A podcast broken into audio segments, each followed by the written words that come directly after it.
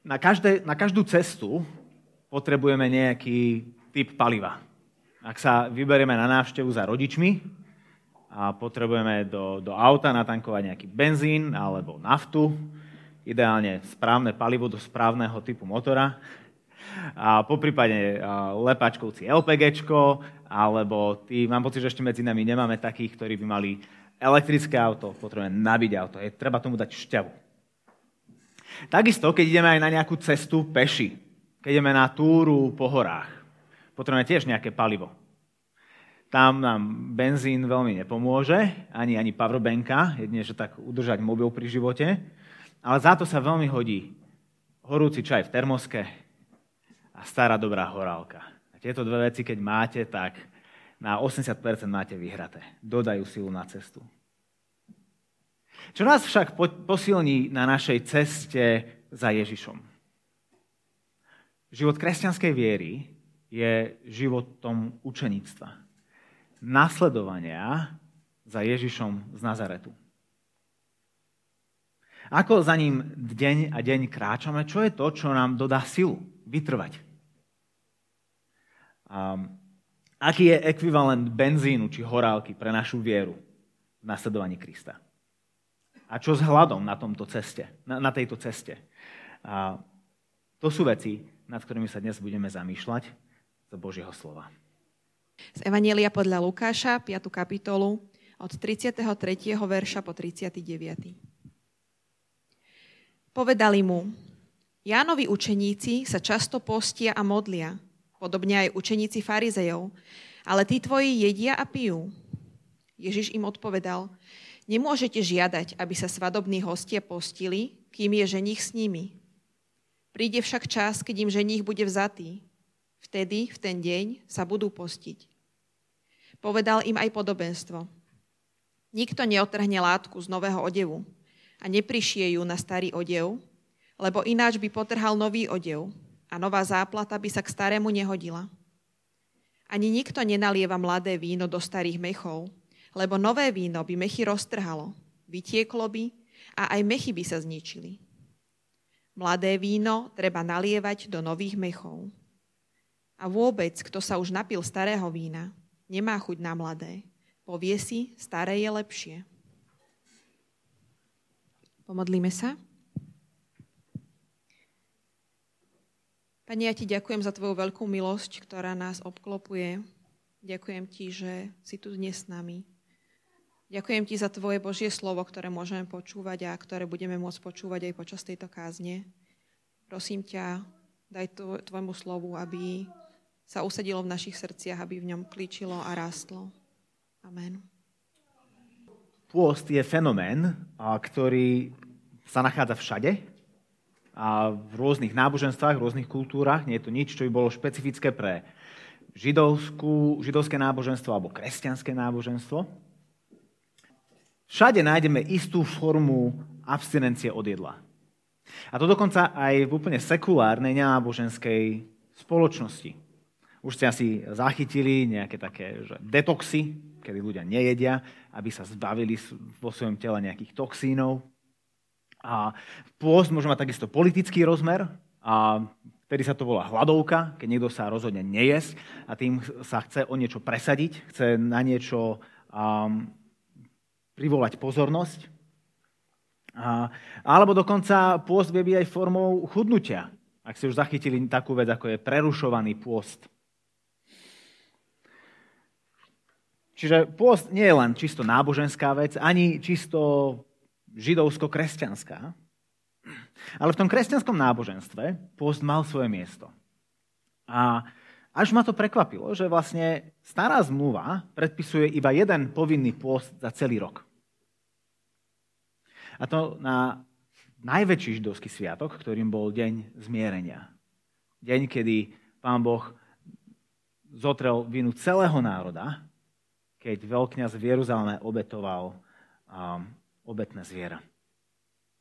Iba jedenkrát za rok boli všetci Židia povinní sa pôstiť, ale samozrejme farizei majú radi pravidlá a zákony, tak jedenkrát za rok sa im zdalo, že to je príliš málo. Tak farizei boli naopak známi tým, že sa pôstili dvakrát za týždeň. A asi si mysleli, že čím viacej postu, tým väčšia zbožnosť.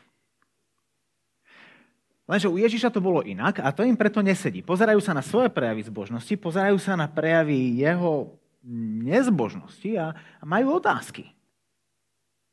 Jeho učeníci sa nepostili. Čítame o tom, že učeníci farizejov a dokonca aj učeníci Jana Krstiteľa sa postili. Ale Ježišovi, Ježišových učňov vždy videli s plnými ústami. Dokonca samotného Ježiša nazvali pijanom a žráčom. Tak asi pokom to tak mali. Boli dobrí učeníci. Aký učiteľ, taký učeň. A tak prichádzajú za Ježišom s otázkou, čo má toto znamenať? Prečo naši učeníci, prečo Jánovi učeníci? Hej? A Ján Krstiteľ, veď ty si ho prijal, prijal si jeho pôst. Hej? Tak my sa, e, jeho krst. My sa všetci postíme, prečo sa tvoji učeníci nepôstia? A Ježiš im na otázku pôstu odpovedá obrazom hostiny. Na otázku pôstu im odpovedá obrazom hostiny. A čítame vo veršoch 34 a 35 následovné. Nemôžete žiadať, aby sa svadobní hostia postili, kým je ženich s nimi. Príde však čas, keď im ženich bude vzatý. Vtedy, v ten deň sa budú postiť. Inými slovami, Ježiš hovorí, teraz nie je čas na pôst. Teraz je čas hodovania. Všimnime si, že Ježiš pôst neodmieta, čo možno niektorých z vás sklamalo.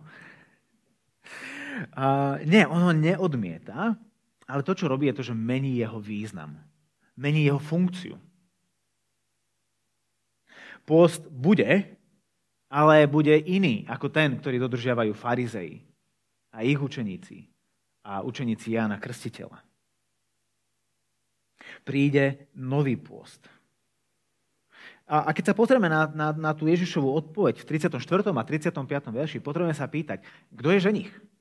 Kto sú svadobní hostia? A o akom čase to hovorí? Tak ženichom je Ježiš a svadobnými hostiami sú jeho učeníci, čo je zrejme z toho, že toto je Ježišova odpoveď na ich otázku, prečo sa jeho učeníci nepôstia. Tak hovorí, ja som ženich, my sú svadobní hostia a už ste videli prísť na svadbu lačný? Dobre, lačný ešte áno, ale zostať lačný? Odchádzať zo, svad- zo svadby lačný? To ani na Slovensku by neprešlo a v už tým duplne. Hlavne, keď tam akože svadba trvala celý týždeň. Dokonca svadobná oslava bola jednou z výnimiek preto, aby sa človek nemusel pôstiť. Jež hovorí, že dáva vám toto zmysel? Tak prečo by sa oni mali teraz pôstiť, keď je ženich s nimi? Ale Ježiš hovorí o čase, kedy to tak nebude. Hovorí, vo verši 30, 35, že príde však čas, keď im ženich bude vzatý. Vtedy, v ten deň sa budú pôstiť. Čiže Ježiš nehovorí o tom, či sa pôstiť alebo nepôstiť. Hovorí, že jasné, že pôstiť, ale hovorí o tom, že kedy a ako.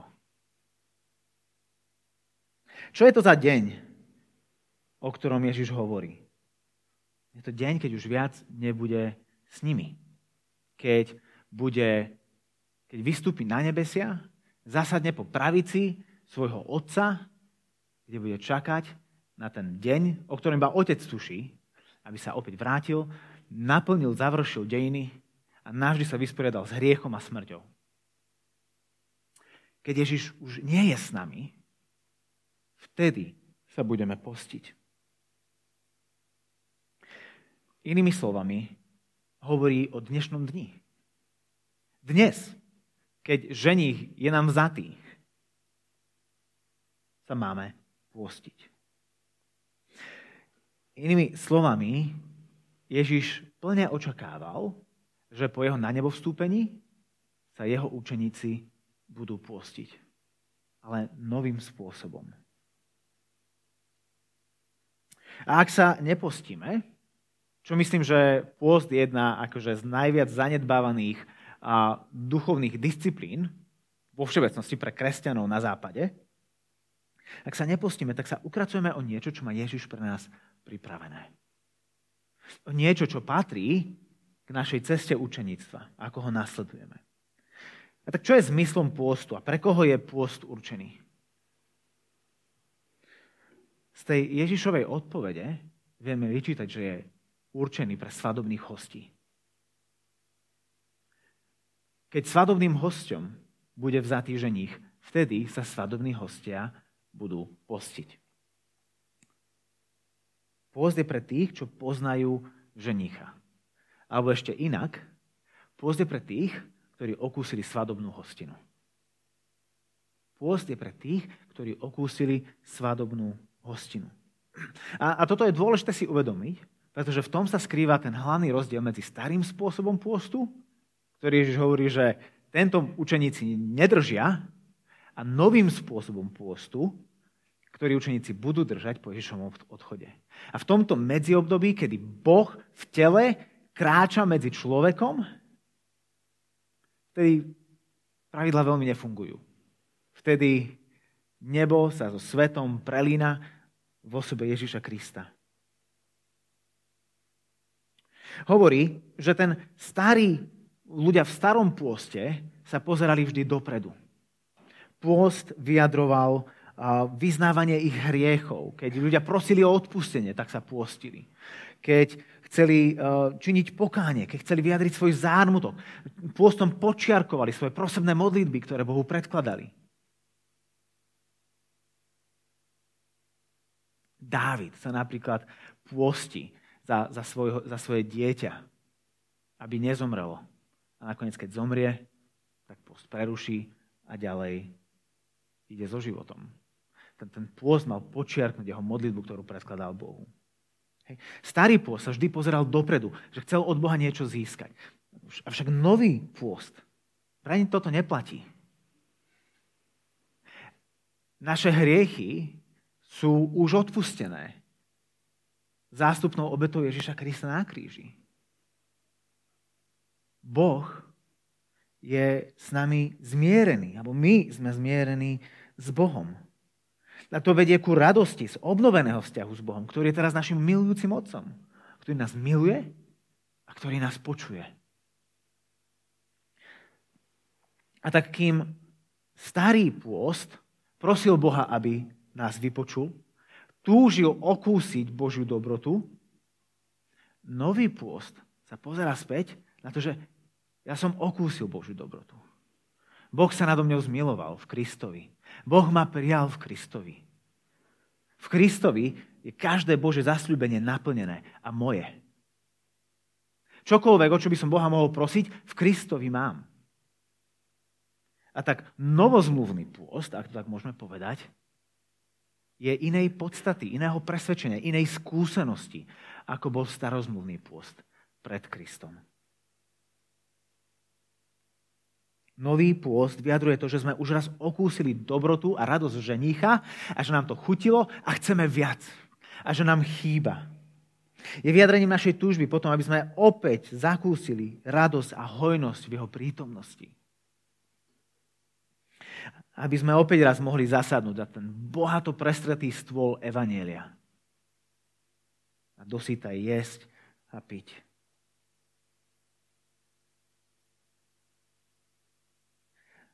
A teda keď im bude chýbať ženích, vtedy sa budú pôstiť. Neprítomnosť ženicha je priamo prepojená s pôstom svadobčanov. Keď ženich to nebude, oni sa budú pôstiť. Modlitba a pôst v prítomnosti syna Boha živého je trošku zvláštnou skúsenosťou. Predstavte si, ako keď sa učeníci modlia, hej, predstavte si Petra, ktorý sedí vedľa Ježiša a hovorí, Bože, prosím ťa, neviem čo. A on sedí vedľa neho. A Peter si myslí, že hovorí tam, ale vlastne hovorí hneď vedľa. Také zvláštne. Hej, aj, aj, aj modlitba tak zvláštne funguje v Kristovej v tele, vtelenej prítomnosti na zemi. A, je to ako keby, ako keby sme Ako keby si sedel na gauči vedľa svojej manželky, ale zavoláš jej, alebo ju chceš o niečo poprosiť.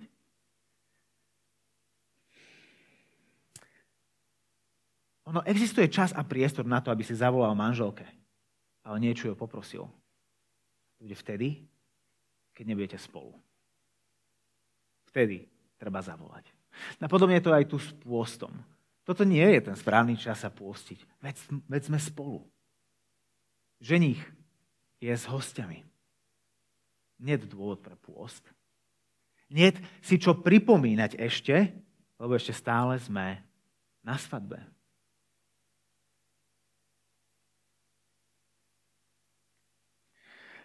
A tak podobne je to aj tá s pôstom, ako s tým telefonátom manželke. Príde čas, kedy modlitba a pôst budú mať svoje miesto. A vtedy sa nebudeme modliť a nebudeme pôstiť preto, aby sme od Boha niečo získali. Aby sme ho o niečom presvedčili. Aby sme ho naklonili na našu stranu. Aby sme ho presvedčili, nech nás miluje a vypočuje. Pôst nebude zásluživý. Pôst bude reflexívny. Budeme sa pozerať na to, ako nás Boh prijal. A na prejavy a, a potvrdenia jeho lásky a milosti a vernosti.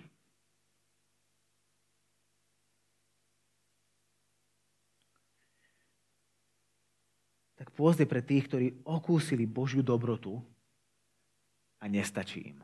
Chcú viac a chcú zase. Starý pôst so starými spôsobmi nie je vhodný pre tento nový vek Evanelia, ktorý Ježiš prináša.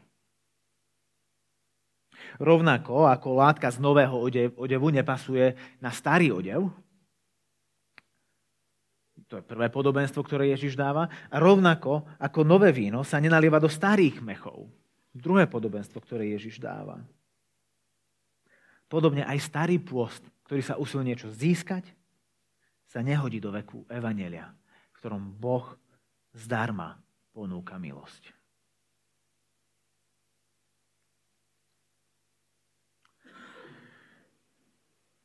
Jeden z dôvodov, prečo sa nám ťažko rozmýšľa nad pôstom, a potom prečo je tak zanedbávaný v cirkvi, ktorá žije v západnej kultúre, je to, že žijeme vo veku konzumu.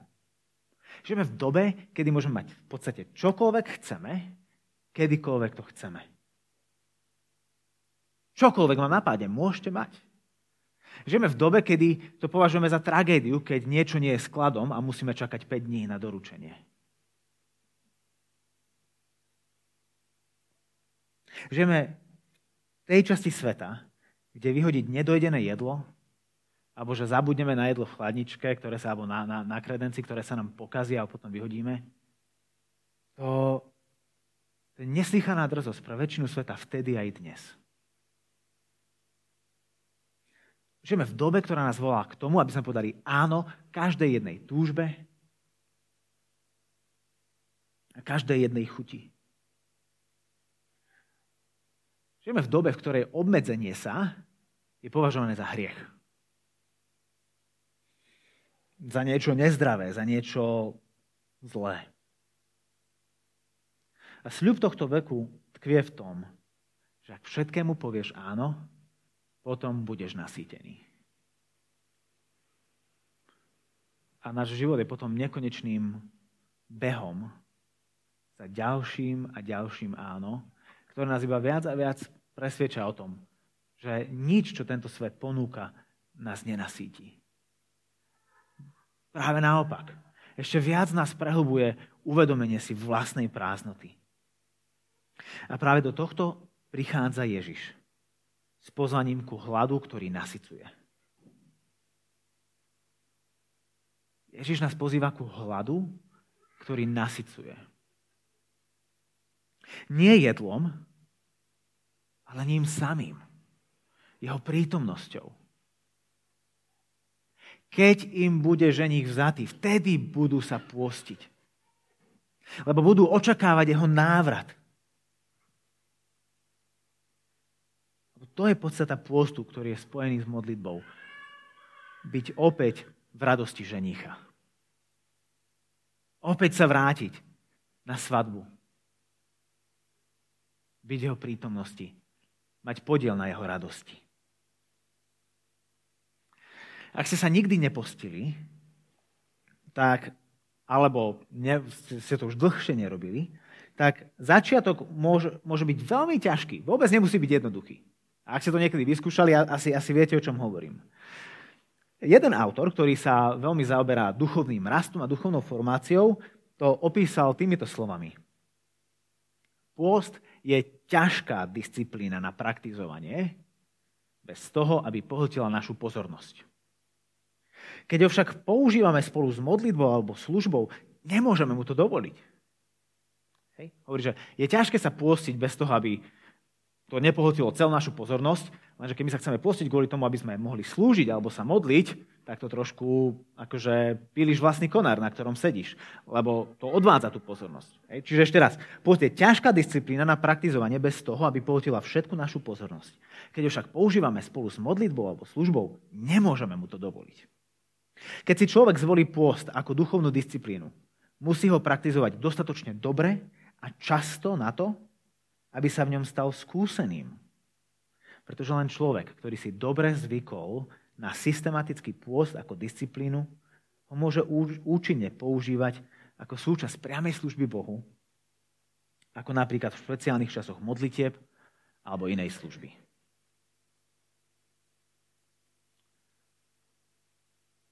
Hovorí tým v podstate to, čo každý z nás zakúsi na vlastnej koži, keď sa rozhodne po prvýkrát alebo po dlhej dobe pôstiť. Idem sa pôstiť preto, lebo sa chcem modliť a chcem byť zameraný na Boha. A na čo si celý deň zameraný? Čo ti celý deň beží po hlave? To jedlo, ktoré nemáš. A koľko ešte hodín ti zostáva? A či to neseknúť pri západe slnka, tak večer, však celý deň som sa vytrápil, tak večer už sa snáď môžem nájsť, však už to spravilo vo mne to, čo trebalo. Miesto toho, aby sme sa modlili, sme ešte viacej podráždení, sme viacej nesvojí, sme iritovaní, možno hlava rozbolí. A on hovorí, tento autor hovorí, že to je preto, lebo pôst nie je pre nás súčasťou nášho rytmu života a je to niečo, čo proste tu a tam chceme spraviť. A ako keď ideš raz za rok na túru a chceš vyšlapať nejaký štít, jasné, že ťa to zlomí, jasné, že potom týždeň sa nebudeš vedieť pohnúť. Ale ak chodíš pravidelne, raz za mesiac na, na, na túry, tak formuješ v sebe vytrvalosť a potom tieto výstupy prinášajú ovocie a obohatenie do tvojho života. Ja, keď idem na vysokú túru, Všetko, nad čím viem rozmýšľať, je, ako to boli, ako nestíham, ako sa potím a ako mi srdce buší. Človek, ktorý chodí pravidelne na túru, si užíva, ako má prekrvený organizmus, čistý vzduch a výhľad okolo seba. Podobne je to aj s pôstom. A vlastne podobne je to aj s mnohými duchovnými disciplínami a, a, a, a rytmami. Čítanie písma. Ak raz za týždeň otvoríme Bibliu, nikdy je nebudeme poriadne rozumieť, Vždy sa v nej budeme cítiť, že sme stratení. Ak, ak raz za týždeň sa budeme modliť, jasné, že modlitba bude pre nás cudzím jazykom, ktorému nerozumieme. Jasné, že Boh bude sa zdať, že je vzdialený, keď nie sme zvyknutí počúvať jeho hlas. Rovnako aj, aj pôst. Čím viac sa totiž postíme, tým viac sa učíme postiť a pôst sa stáva služobníkom. Prestáva byť o, o našom hlade po jedle a miesto toho v nás vzbudzuje ešte hĺbší hlad po Bohu. Hlad sa nám má stať pripomienkou ku zbožnosti a modlitbe.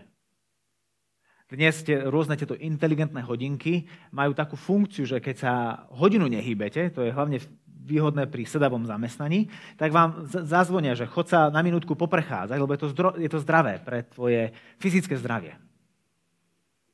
Pôst môže byť presne týmto pre nás. To zaškorkanie v bruchu môže byť pripomienkou toho, že sa sklonili v modlitbe vďaky a chváli nášmu Bohu. A to je dobré pre naše duchovné zdravie.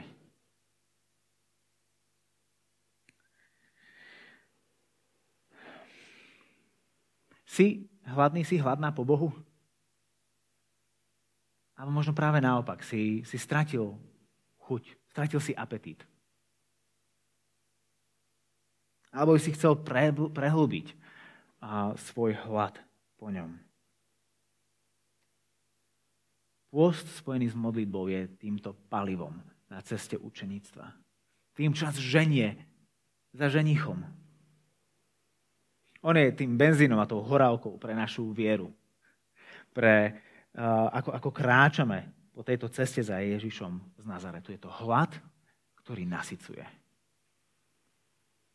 Je to hlad, ktorý sa jedným okom pozerá späť na poslednú večeru, keď Ježiš lámal chlieb a dával víno. A pozeráme sa s ďakou na, tú, na ten nevýslovný dar Božej lásky v Kristovi, keď on dal svojho jediného milovaného syna na to, aby sa raz a navždy vysporiadal s našim hriechom, s našou vinou.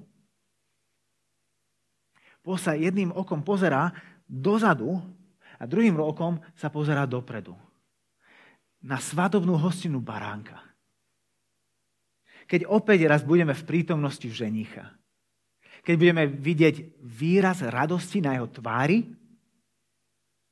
a on sa pritom bude pozerať na nás.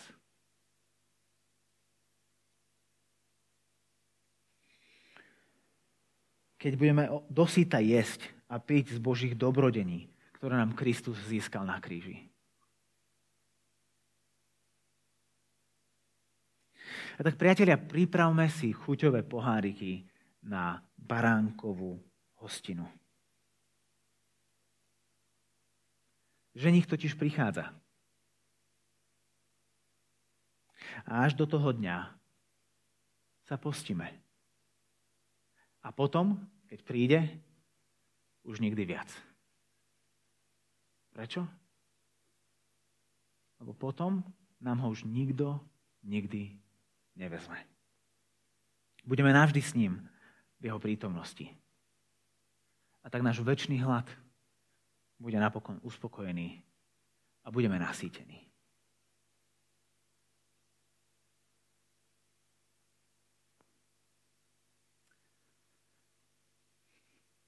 Prebudenie a duchovná obroda spočíva v tom, keď skupina ľudí bude kultivovať hlad po Bohu.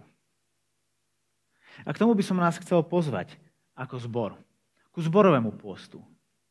A nie takému, že si povieme deň a deň v mesiaci alebo v týždni a odvtedy dovtedy a všetci sa ideme postiť. Nech to nie je post, ktorý je vyvolaný organizáciou, ale ktorý je vyvolaný hladom.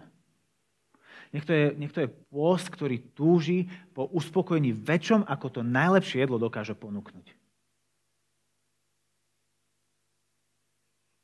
Ak budeme v sebe kultivovať hlad po Bohu, vtedy budeme, vtedy zakúsime prebudenie. Ako jednotlivci, ako rodiny, ako zbor. Lebo to je presne to, čo naše mesto potrebuje. Ľudí, ktorí sú hladní po Bohu viac, ako po čomkoľvek inom, po čom sú ľudia okolo nás hladní.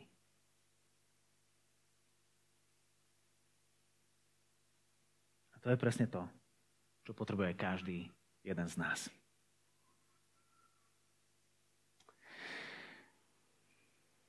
Môžeme teraz stráviť aj nasledujúcich pár minút v reflexii nad tým, čo sme čítali a čo sme počuli a čo nám Duch Svety chce povedať v tejto chvíli, dnes ráno.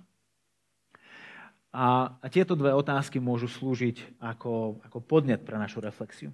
Aké nedostatočné palivá používaš na svojej ceste životom? Z čoho sa snažíš žiť čomu veríme v tomto veku konzumu, že nás dovedie do cieľovej rovinky, ale pritom zistíme, že to nestačí. Že nádrž ostáva prázdna veľmi rýchlo. Druhá otázka. Ako môžeš cez pôst okusiť hlad, ktorý nasycuje? A ak si sa nikdy nepostil, alebo nepostila, alebo dlhšiu dobu, ako možno práve tento týždeň môžeš začať? kultivovať v sebe hlad po Bohu. Strávame pár minút v tichej reflexii. Ježiš, ďakujeme ti za to, že keď si prišiel, tak si prišiel ako ženich. Prvé znamenie o tom, kým si, bolo na svadbe v Káne Galilejskej, kde si priniesol radosť nádej nový začiatok. A tak ťa prosíme o to, aby si nám dával vytrvalosť, nádej a radosť, kým čakáme na návrat nášho ženicha, ktorý nám už nikdy viac nebude vzatý. Rovnako ako ani my jemu. A nech pôst, pane, je v tom našim služobníkom, ktorý nám pomôže po tebe túžiť vrúcnejšie a hlbšie. Nech hlad po tebe nás vždy narastá.